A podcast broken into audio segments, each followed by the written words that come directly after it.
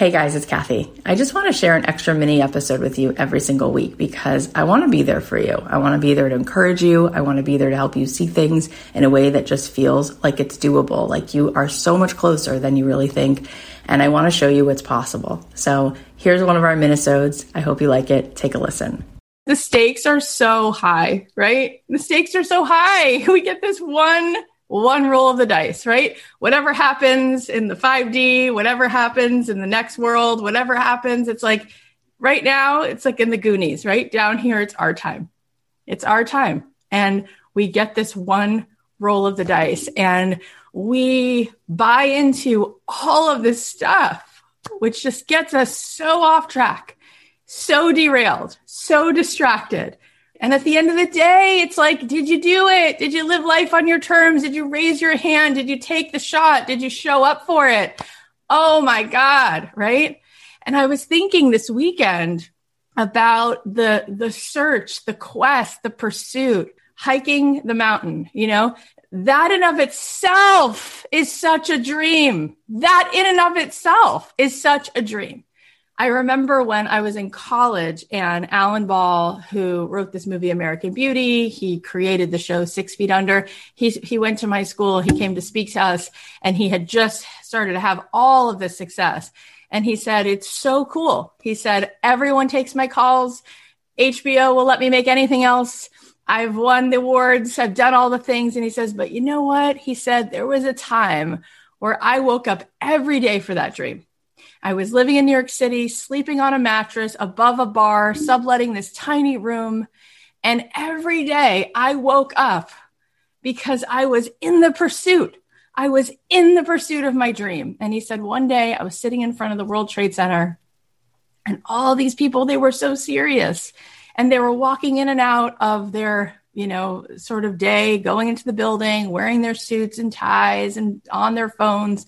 And there was this beautiful group of fall leaves and it was spinning around and there was a plastic bag and I was watching these leaves dance and no one else saw it. No one else even stopped to see it because they were so busy in the day that they weren't in the moment. And that's actually how he told us he got this idea for this movie, American Beauty, because it was about this kid who was actually seeing it. But he said, no deal that he makes, no phone call, no opportunity, nothing, nothing, nothing, he says, now comes close to how I felt living there and scrappy, you know, messy, just chasing my dream. And I want you to remember that because this time right now, it's so unbelievably special. Like the very first time someone you don't know will listen to your podcast, you're going to be like, oh my God, it's so cool. Somebody in Asia is listening to my podcast. The very first time that you make a sale and somebody writes you an email and tells you that because of you, they just feel so much more alive, you're going to want to frame it. The first time that you like wind up hearing that there's an opportunity for you to collaborate with someone who you look up to, you're going to be so excited. And then it's going to happen all the time because you're going to be a match for it, because you're going to be a match for it. And so you're going to allow it in because you're not asking to do something like land on the moon. And even that you could do. You're asking to do something that there's evidence of that people are doing every single day, all the time. And that is to be successful, to collaborate, to make money, solving people's problems, to get to do something you love. Of course, you're going to do it.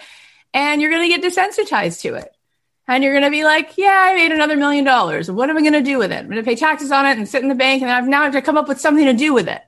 And you're going to get to this point where you're going to enjoy it. And yet there's this part of you that is alive right now, which you could actually celebrate, which you could actually have fun with, which you could actually be like, oh my God, I'm in this place where there's so much desire. There's so much moving me toward this other place, this place of full potential. And so all of it gets to be good. All of it gets to be something that we love because the truth is that as long as we're here, we do wake up with this full heart of desire. And that's actually a good thing, right? Your yourself with a capital S, it's desireless and it's whole and that's amazing. And that's always there.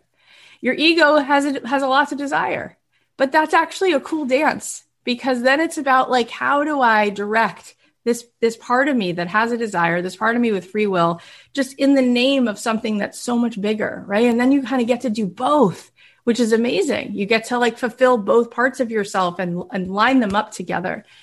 But it's amazing how we forget what we're in it for. And so when you think about that song you feel what's in that song it starts to not matter if there's rejection if there's somebody who thinks you can't because in that song, it's the art, it's the courage, it's the willingness to continue believing and fighting for your for your dream that feels the best anyway.